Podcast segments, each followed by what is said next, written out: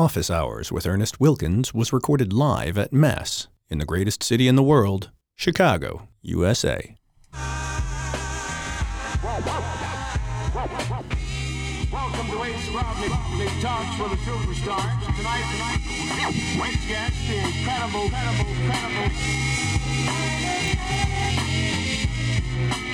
This is Office Hours. I'm Ernest Wilkins. And I'm Alex Menocal. Alex, today we are going to embark upon a fantastic voyage. I, I love voyages. I, I got my bags all packed. You might have seen them in the hallway. All the, you know, it, they've got my monogram on. All the. All yeah, the- that's a very elegant monogram. Thank you, thank you. I, pretty much, I, I'm a in the yeah, monogram it if you got it. That's my. that's my. I, I know probably Yeah. Stone Cold Steve Austin used that too. You monogram it if you got it. Yeah. Maybe he was stunning Steve Austin. Maybe he was stunning it before he was Stone Cold. ah, to be Stone Cold. to be Stone, Cold honestly, that's Mm. goals. Shout out to Stone Cold Steve Austin, by the way, if you're listening. I know you're not, but it would be nice if you did. I mean, I like his early stuff better, but it's all classic. it's all classic. You know? Oh my god, I, I should probably start being more of a hipster. I think I, you no, know you're good. You're Well, pretty. You're. yeah, if think you're, okay? If you're not a hipster, what am I? What am I? Where does that leave You're a grown ass man, is what you are. Oh God, no, not that. So today's voyage is into the world of brands. Um, today, I really want to kind of correspond. If you're listening to this and you read the newsletter earlier, um, this is a companion piece. But if this is the first time you're hearing it, then you should know that we are actively about to bring you six brands that I personally have just been kind of following over the past couple of years that I think are really dope. And you might know some of them, you might not. But the biggest thing is to create awareness. Um, so this is kind of a mini trend forecast slash brand awareness campaign for brands that honestly I don't have any sort of affiliation with. But if they ever were like, "Hey, let's partner," I'd be like, "Uh huh." And if you if those companies are listening, we want to partner with y'all. Oh yeah. All right. Cool. Business development It's a- and it's- yeah, this is a business- culture. It's yeah. business and culture here. It's it's culture. Yeah, of both. Yeah, that's actually not a bad culture and business development. Okay, that's a lane. I like it. All right, like we're, it. we're smashing the streets um, all all summer long. It's Nice. it's Memorial Day weekend madness. Um, so we hope if you are listening to this, you can download it, take it with us. You know, take it with your your family or your friends in the car, on a plane, bus, on a boat. on a boat. If you have a yeah. boat, shout out to you. If you have a boat. If you live in Chicago, feel free to invite me onto your boat. You know, I want to go down to the river this weekend and just stand on one of the bridges and just watch people roll by in those huge blah, blah, blah, blah boats, you know, those Yeah. kind, and just be blasting our podcast. like John Cusack, just have it like in a oh, just like ghetto blaster, just like ah, yeah. I have thoughts about culture. and it'll be red rain right into office hours. I love it. I love Red Ray. Wow, Isn't that what John Cusack was playing in? Uh, I thought it was in Your? Eyes by Peter Gabriel. Oh God. Red, Oh, I was Red like, what Rain is is- Red Rain? It's it's another Peter Gabriel song that's Oh. also really good. I only know Shock the Monkey That's is the other one. Peter Gabriel Oh, song. I also Uh, didn't know he was in J- Solsbury Hill. Solsbury. Oh yeah, Yeah. yeah, Solsbury Hill. I feel like was in every movie in the '90s. Hold on, I had a, f- I have a feeling, and tell me if I'm wrong, but I have a feeling you were about to say you didn't know he was in Genesis. Is that correct? No, okay. So I recently Oh, discovered he was in Genesis because, like, let's be honest, my mom. So Phil Collins is basically, I think, my mom's hall pass, which is a wild thing to consider. She just loves him. Um, A, a lot of get this. A lot of people love Phil Collins. he just sold out the United Center like two, like in October. I would go see him though, I mean, because like if he pop, like Sussudio hit anyway. Um, so basically, she played a lot of Genesis, but I didn't know Peter Gabriel because I only knew that it was. Uh, Phil Collins. I didn't know. I didn't know he was in Genesis and left Genesis. oh yeah, he was the original. The Lamb Lies Down on Broadway was No his clue. jam, Yeah. and uh, there's that one. Uh, is selling England by the pound before that. Yeah, no really clue. good. And there's uh, some great tunes. There's one. There's a lot of great tunes that Peter Gabriel did. with People are like, "What in the hell?" Are they here's the about?" here's the cool here's the thing. Peter Gabriel has had a background as a drummer. Yeah. Became the lead singer and songwriter of Genesis. Right. Phil Collins happened to sound a little bit like Peter Gabriel. Was a drummer, obviously. And it, was I think a pretty smooth transition, but a completely Were they different. it beefing became- though? Like there was there is there like Genesis beef? I think it was like you know Peter Gabriel had his uh, prog rocky art art. Yeah, he was out there. He, was wilding pre- in the eighties, bro. Yeah. I mean, he was pretty avant garde, and I, Genesis, I mean, became Genesis, like, right? Capital I, so I, I don't know exactly what went on, but right. I got to If you're if you're in Genesis, out of any Genesis related subgroups like Mike and the Mechanics, If you're, are you are you Mike Rutherford? if you're Mike you Rutherford and or the Mechanics, if you are Phil Collins or Peter Gabriel or the other guy The from other guy. Ringo Starr. are you Ringo Starr? shout out to shout out to Genesis. Um, If Ringo Starr did a call in, that would be one of our top episodes. I would have nothing to say to him. What? I have. I'm not a Beatles guy, man. It Doesn't matter. They didn't like. One of them would be like, "Hey, Ringo, uh, Beatles, huh? That was sick." Oh, like, what, like it'd be like the Chris Farley sketch. It'd be like, you know, you were in the Beatles. That's cool. Like, what what would I contribute? And you know what? Guess what? He would still do awesome with that interview. I guarantee. I hear he's really, like he's really nice, no matter what. Just charming as hell. Yeah. From what I can tell. I'd be like, hey, I really like Eleanor Rigby. Way to go with that. Like, what was Actually, that? Yeah. actually, the only Beatle to play on Eleanor Rigby was Paul McCartney. Sick. I did not the- know that. The whole rest of the song is a string quartet. word. Yeah. I had no idea. Dang. Y'all need to stop finessing and tell you know what good good for Lennon and McCartney. Y'all getting money. Y'all deserve it. I Rest in peace, John Lennon. Um, okay, so let's talk about brands. Let's do it. My, you know what? And, and for the listeners out there, a, a word of, of caution. I know you're used to, uh, you know, Ernest and I generally do two to three weeks of prep on Yeah. each episode. Yeah. Uh, we are doing a special holiday This freestyle is, edition. this is the Memorial Day weekend madness I, edition. I am excited because this Memorial Day isn't just about mattress sales anymore. It's not. No. We're, we're flooding the block with content. Exactly. So Uh, I'm I'm as excited to hear yeah. this episode as the listeners at home, including Mike Rutherford. All right. So speaking of the music world, since that kind of is the best segue I'm going to get, um, I'd like to start off with a brand that is in the music space. It's actually a group. Um, they were founded in 1996. Their name is the Secretly Group. So Secretly Group, based out of um, Bloomington, Indiana. I've been there. Yeah. Go. Um, was it Hoosiers? Go Hoosiers. That's are Indiana Hoosiers? University is in Bloomington, Yeah. Indiana. Yeah. You ever go to Little Five out there?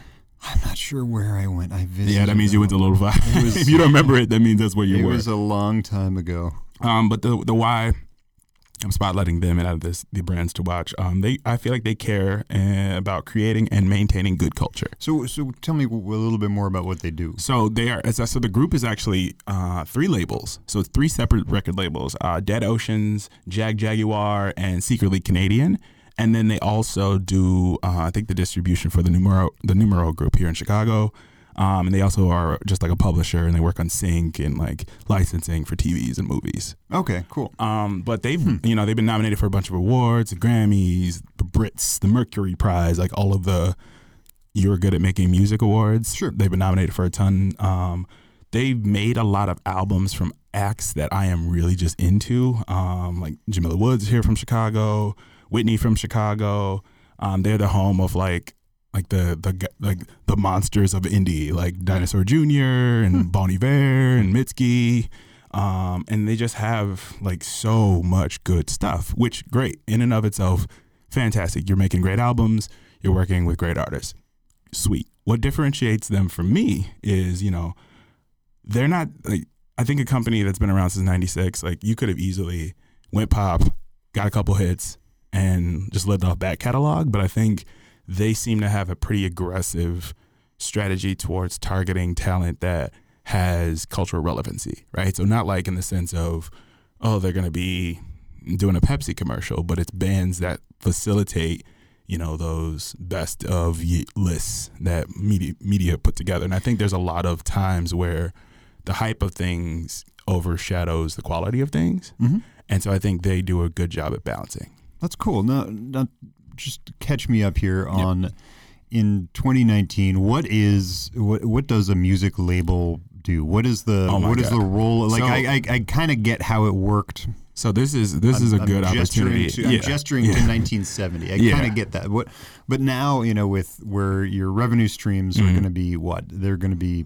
360s um which whereas uh, a label will take a percentage out of all of a artist's income Okay. which kind of a predatory sonic practice but I think that's a lot of what you kind of give up when you want to be a part of the quote unquote machine, right? So I think a label nowadays, your job is to, you know, obviously work on promotion, help with production costs, um, you know, maybe via an advance or something like that, and then you work to shape the sound of the album. You, you know, angle it for the specific market. It's kind of honestly like record labels are banks that give loans, but they also provide guidance and counseling. And they're they're taking equity on the product. One hundred Right? percent. They own. I mean, they own the rights to the music. They, and so by owning the rights, that is the publishing Yeah, rights or the the copyrights So- or the right. And so the publishing thing is kind of a wild conversation because publishing is kind of a nuanced thing where like you can be signed to a publisher, but then you know one publisher and drop your albums on a different label. You know, then the publishing Mhm. houses. There's a couple of them, but for the most part. You know, music rights organizations like an ASCAP or SESAC, or I don't even know if SESAC is still a thing, BMI, um, they exist to kind of maintain the rights of the songs and the music. Mhm. So a publisher in house is kind of a good opportunity because then you have one organization that's working on behalf of your record releases, your you know touring, your meet merch. You know what I mean? And it has a kind of a similar look and feel, which is a great idea for a more cohesive campaign. So are they in the audience development business? They are not, and I think that's a big misconception when it comes to people wanting to sign to a label. I think a lot of people want to sign a label so that you know the things will blow up for them. Mhm. But the reality is, um, you need to have kind of momentum going in because all they can do is be a platform to distribute your music to the widest possible audience. Mhm. Um, but it doesn't mean necessarily that you are going to become famous. You're not going to become a Mhm. superstar. It just means that you have a higher percentage if you come in with an already established fan base, an already established sound. Like the more stuff you can have buttoned up before going into a label, the better. Okay. And and so like artistically, what is like a label's role? Like are they helping you to find as an artist to find your niche? Are you are they Niche, uh, not so much. Um, I think again, you have to have all of that stuff already ready to roll Mhm. before you even can be in the same mindset that you need to be in in order to be a successful major label artist. I would think. Sure. I- like, and so the the team that the that the label brings to brings to is like say Yeah. there's a, a group of musicians, Right. and then there's the label. Like, Right. who's on the label side? They've got a producer, engineers. So they work within space. like they'll some some do some don't, but I think a lot of them have access and resources, right? Mhm. So yes, some of the major majors will have deals where they'll rent out a studio or a couple of studios in a larger studio building. Mhm. Um, in my former life, I used to work as an A&R assistant, and so basically my job was legitimately an A&R used to be kind of more of like you're literally shaping the sound of the music, you know, Mhm. back in the day when like there were band leaders and stuff like that. Nowadays, I think it's a lot more of your talent scout, but you're also accounts like in, a, in an ad agency context or an agency context. So you're doing a lot of paperwork stuff. You're working with all of the departments to make sure everything's rolling on time. You're working with the artists themselves to make sure they get you everything they need.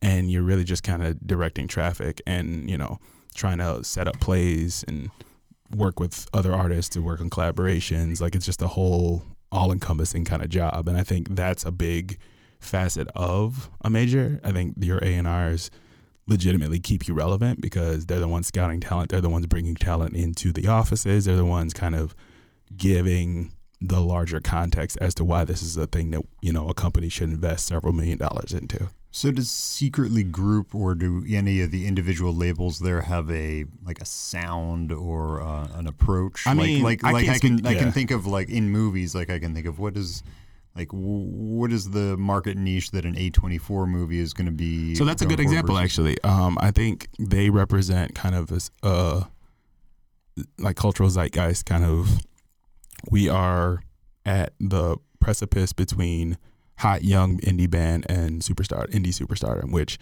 I Mm. think they have enough acts that are poised to become bigger names, and they obviously have musical credit because they've been nominated for a ton of awards. Mhm. Um, but I think for me, they have been kind of a gateway. The, the respective labels have been kind of a gateway into indie rock, um, left to center hip hop, Mhm. um, things that if you are, you know, culture, culturally fossilized, you may not be as receptive to at first, but the music is just sick. It's just sick. Like, and having worked in, you know, events with some of the artists that have performed that are signed to some of these labels, you know, I'm a big fan of the Numero group. Like, the, the aesthetic is sick. The consistency is impressive and I'm just all around just kind of into what they got going on. So like I check for what they're dropping next. You know what I mean? Awesome. So that is secretly group. The Secretly Group. The So Secretly yeah, Group, So a bunch of labels: Dead Oceans, Jagjaguwar, Secretly Canadian. Um, but yeah. Nice. What do you what What do you got next for us? So just as a, a follow up, if you're looking for more labels to keep an eye on, I'm really into Innovative Leisure out in Los Angeles. They're kind of in the same wave of like being ahead of stuff. They have an artist named Claude Fontaine who I'm really into right now. But there's other. Um, speaking of a major, it's an imprint of a major label. Um, it's called Keep Cool, which you would think is a pretty fantastic name for a record company, and you'd be right. These all sound like clothing brands, Right? They could be. well, That's the thing about I like brands that sound like they could be multiple things. Innovative leisure sounds like. Did you know you can put your feet in the kiddie pool while you drink while you drink a beer? Yeah. Oh man, that sounds great. Innovative Leisure is like a magazine where you would buy like a wine opener that it's like magnetized. I have one, I have a I have one of the I have a beer can opener that's magnetized. I love it. I love it. Get this though, it's shaped like a bok choy. That's It's I didn't um, expect you to say that. N- Nobody expects that. and the, the crazy thing to me is that this thing has survived. I've had it for longer than I can remember. That's and I, you know, you buy it for a dollar. There it is. Um, so I'm really excited because our next brand is actually a very, very old brand and just turned 70 years old. Um, but it is new again. Hmm. So the brand is the National Wrestling Alliance. Well, So that's NWA. We're not talking about Ice Cube. We're not talking about Dr. Dre. I gotta say, all the wrestling things have naming problems. Like, look at WWF and Uh, the, look, the World Wildlife Federation. to be fair, they were there first. But again, it's mainstream versus you, know, you can't be out here talking smack against the pandas. I get it. no, Comma, however, um, but the National Wrestling Alliance was founded in 1948. wow. Uh, it originally was basically back in the day, wrestling promotions used to be kind of you know you're in a town, you're in a region, you might get big enough to tour around your region, and so on and forth. But there wasn't ever really a national body.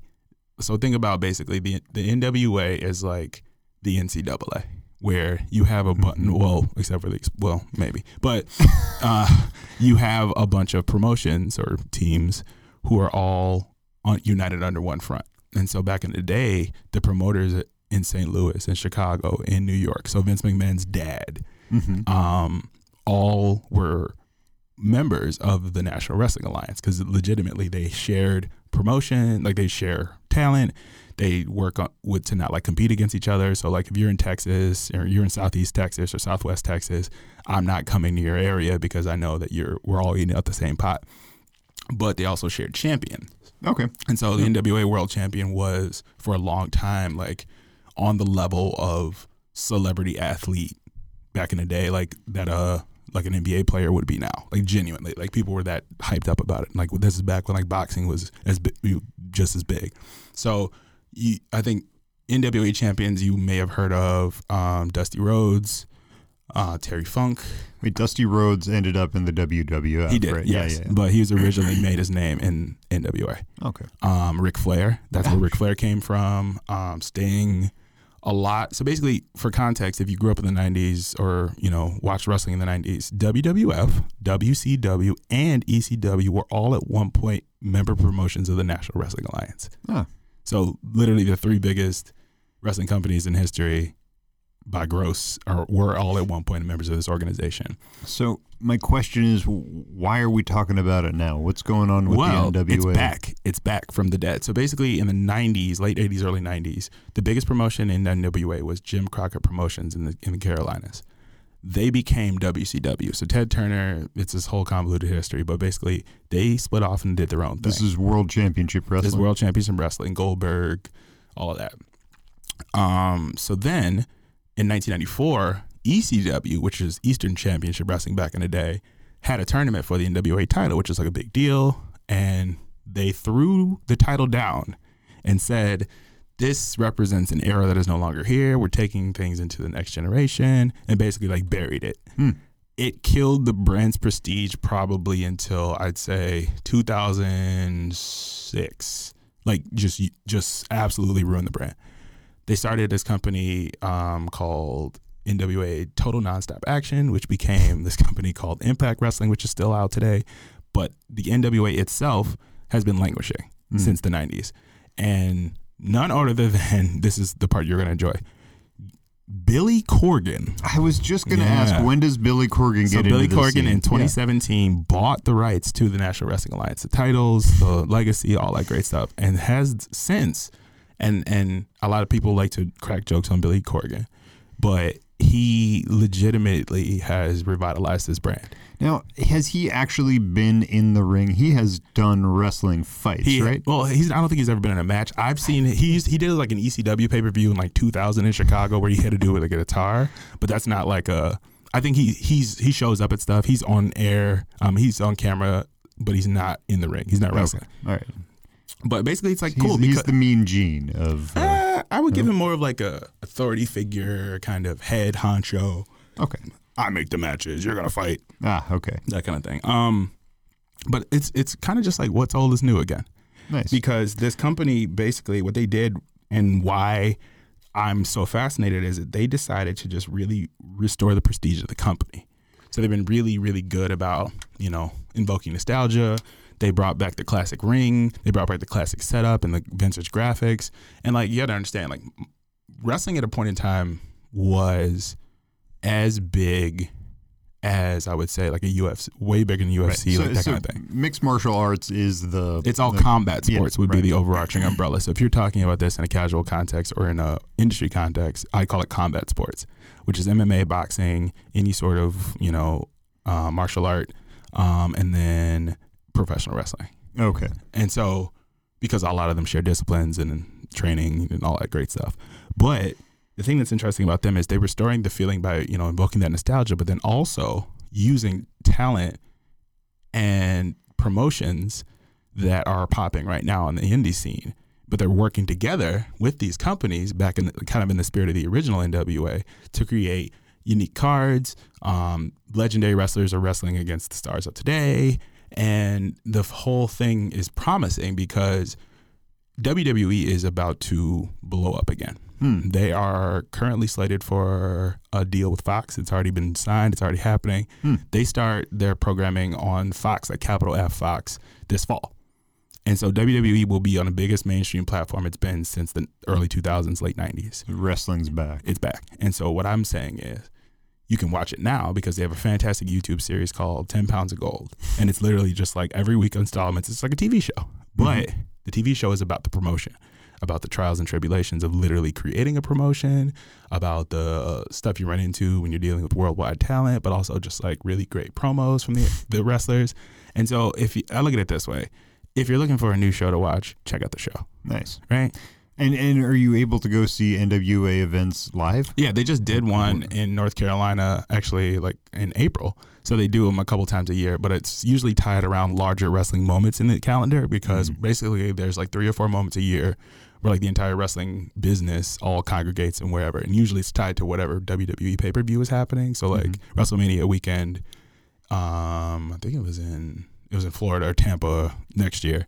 Like so, all the wrestling companies, including probably NWA, will have some sort of presentation or some sort of match or some sort of co-sponsored card that weekend. Okay. Yeah. And and so like on a regular basis, are you able to go see NWA? The events? show, like no, a- you just watch the show and then they have occasional events, which I think is actually better mm-hmm. because if they were on TV every week, you'd probably get burnt out. Oh yeah. Yeah. So, keeping in the world of professional wrestling, this one is a bit more, I think, in your lane.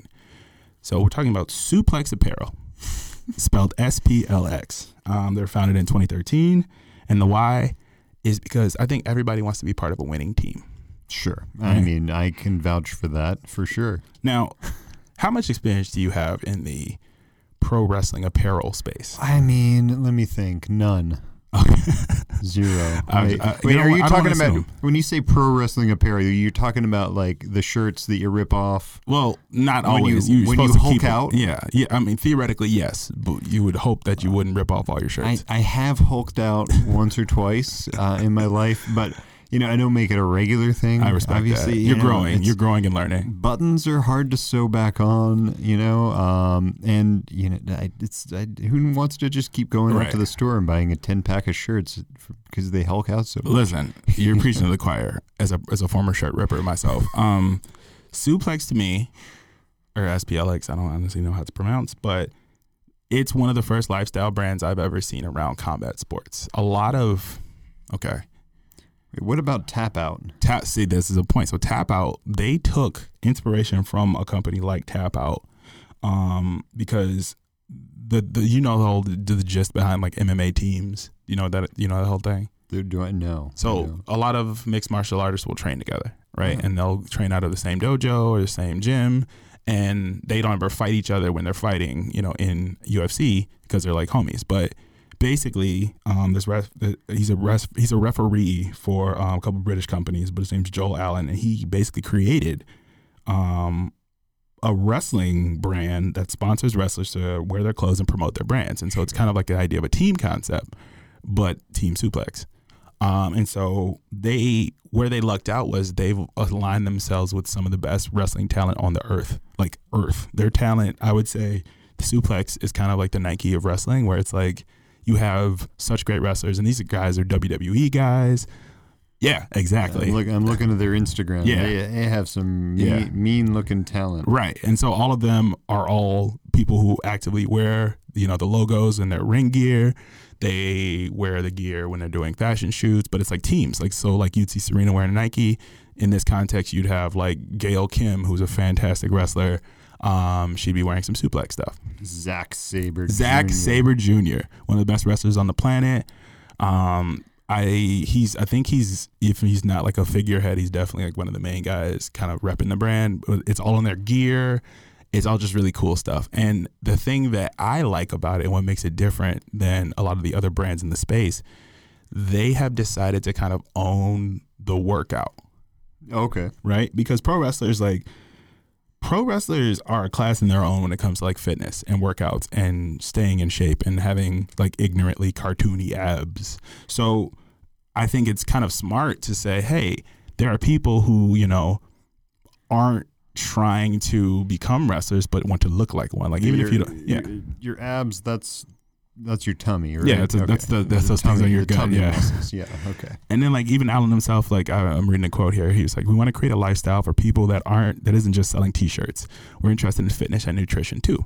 And so what they did, and I think they've had, even had some case studies where like a guy who's just like a Joe Schmo who goes watches wrestling, started working out, wearing suplex, and he lost like 70 pounds. Hmm. And he got like the logo, logo tattooed on him, like it's a feel good story. But I think when it comes to those kind of workouts, and I say this with absolute hyperbole, not intended they used to post some of the workouts the wrestlers did on the website. And for me, I was like, you know what? This is probably the best calisthenics body weight exercise I can do because these people legitimately have to like lift people over their heads every day. Hold on. So did you? Is this how you got in the shape you're in? Yes. Wow. I the workout uh, mostly is just like eating better. Uh, But like I will say that, you know, like I wear my suplex shirt when I'm in the gym. That's for sure. Um, but I think the, the workout that I adopted, but honestly can't really do because I almost threw up the first time I did it. So Zack Sabre Jr., the aforementioned, they used to post wrestler workouts on the Suplex site. And I want them to bring them back. So honestly, Suplex, if you're listening, let's get those workouts back up because I know a lot of people who would love to try them. Um, but it's called the Zack Sabre Jr. Dojo Style Workout and we'll include it in the notes um, for the podcast. You can try it at home. I would definitely recommend um, if you are out of shape to not do it. Um, I was not in shape. I cried, oh no. um, but like a good cry. You know what I It's- mean? Sometimes at the gym, it's hard to find tissues. 'cause- Listen. Yeah. And your towel's all sweaty, so you just can't win. But anyway, the the workout is nuts. It's fun. Um, but I think there's a lane to be said about people focusing on the workout and people focusing on the training and the team aspect of it because I think that's something that a lot of other sports kind of live and die by. Like, you know, you look at soccer, you look at, you know, basketball or football, it's like, we're a team, we're a team, we're a team. Mhm. And like wrestling, it's you versus another person. But in this context, you have a larger organization that has your back and the stuff looks cool too. I think that's the other thing. A lot of wrestling gear is kind of directly targeting a specific demographic of which I am not a part of. Yeah, well, and I mean, just from looking at their stuff, there's sort of a body positive thing about Yeah. it. They're not just It's one not just body skinny. type, Yep. right? It's, it's know? men, it's women, it's really big dudes, it's you know really skinny people. It's it's a situation where there's a lot of you know gender diversity, there's a lot of ethnic diversity, but I think that kind of aesthetic is something that a casual fan who may not necessarily be as up on independent wrestling could get into. Yeah, Like they could definitely, you know, you think of like I said, I said in the newsletter, I'm like they could be the combat sports answer to Lululemon. sure. Right? Yeah, absolutely. I mean, there's got to be a niche for that out there. Well, think about it this way: like how many, you know, rec league basketball warriors out there wear head to toe Nike when you see them practicing? I think there are a lot of the same folks who are into wrestling or into CrossFit or into those kind of, you know, Right. that world who would wear this stuff. And there are a lot of, and you're seeing this now a lot. There's a there's more fun ways to manage your fitness regimen than just to go to the gym by yourself, right? Right. And there's more effective ways. You know, there's people have seen and I've seen studies that show that people get in better shape and are more successful with their, for example, their diet goals or their workout goals if they have if they're training with other people. Oh, for right? sure. Team. so- I mean, it's it's high mentality. Like if I know every one of my friends is doing something, I, I'm going to probably try harder than I would if I was by myself. Right, exactly. You're you're saying I need to do this to for the team, and, Right. and that that's important. It's an important motivator. Um, and it seems like you know now there are a lot of ways that people are getting in shape that used to be it used to be a sport. You know, Mhm. you're going to go and box, for Yeah. example, or you might go and I don't know, kayak or- Jazzercise or something. like jazzercise, Yeah. rock climbing, Yeah. all that stuff. So All the same. it's cool. Suplex. I love them. Um, so a couple more. Sure. Um, so the next one is Overtime. Overtime, Overtime. founded in 2016. You're asking why? It's the ESPN for Gen Z. Gen what? Gen Z, as in everyone thinks the millennials are young. The millennials are entering their 30s, their mid 30s. Gen Z is the generation directly after us, and Gen Alpha is directly the generation after them. So basically, what they're they they basically just came and filled a really wild niche that I didn't realize was open, which watch sports highlights from the top high school athletes in the nation. cool. You say to That's yourself, great. that's fine. They're doing it better than everybody else. They've configured like a segmented network of like channels, right? So your channels, they do football, basketball, soccer. Um, you have country specific channels. Um, they just have one that just posts like sick designs and like edits of really cool like athlete photos and stuff. Um, but they really have really staked themselves on being able to get and develop really great relationships with some of the youngest talent in basketball, football, soccer, and giving them a platform basically to like present their personalities. And so they've had a lot of success because they've worked with a lot of athletes that have gone on to become, you know, NBA players. Like right now, I'm if you if you read the uh, newsletter, there's a, a link from an overtime video in 2017 with Zion Williamson, who is going to be the the number one overall pick in the NBA draft this year. Went to Duke, like it's but it's him in high school, and so they have these conversations and they get in front of these athletes at a time where their youngest demographic 12 13 14 year olds are all starting to look at those kind of things right? Like if i'm a young basketball player i'm on overtime because i want to see what my competition and the guys that maybe if i'm playing aau ball what they're doing. Hmm And so overtime, ha- I'm just looking around here. It looks like they have a store. They have an apparel brand. Yeah. They have they're a media brand as well. yeah they are a Um, media brand i would say to most importantly the merch stuff comes second but like the other thing about the media brand is they've like a lot of really successful ones branded their own personalities mhm. And so those personalities um, serve as like kind of narrators to the event or guides to the event. Like, oh, can you believe we're going to Lamelo Ball's house today? That's crazy. And then basically like they just watch Lamelo Ball like cross people over all day. But if you're a kid who's into that or wants to be that kid, that's really cool content. And for you guys at home, the crossover is a basketball move. Yes, it's a basketball move. You sort of you sort of You cross the ball over. That's over your center line, sure. but you go the ball goes down. Ball goes down. Up. So Yeah. it's crossing. Yeah. It's yeah, it's cool. It's it's a cool thing. It's I cool. would I would Google Allen Iverson if you're looking for Ah, crossovers. yes, Philadelphia. that guy, he was good. Have you ever heard the phrase uh, MPS disease? Um, Minneapolis Public Schools. Shout out to them. Um, but no, it's lingo that a buddy of mine came up with that I'm adopting. But MPS stands for male, pale, and stale. and Okay. it is the single greatest disease affecting American business. Um, it is in almost 100% of companies. It is a scourge, and companies like Overtime are trying to combat it Hmm. by being young, fresh, and diverse, And not pale. and not pale. Yeah. There's there's pale people working there, but There's- there's shout out to the pales. But um, I think you, I could see a legacy brand. I get to see like a Red Bull or somebody like that straight up just buying Overtime, and they've made a lot of money. They have, well, they've had they've raised a lot of money in seeding, I should say. You know, they they've had investments from Kevin Durant, um, former NBA Commissioner David Stern is an investor. Um, they've you know Anderson Partners, a lot of really great bands like that.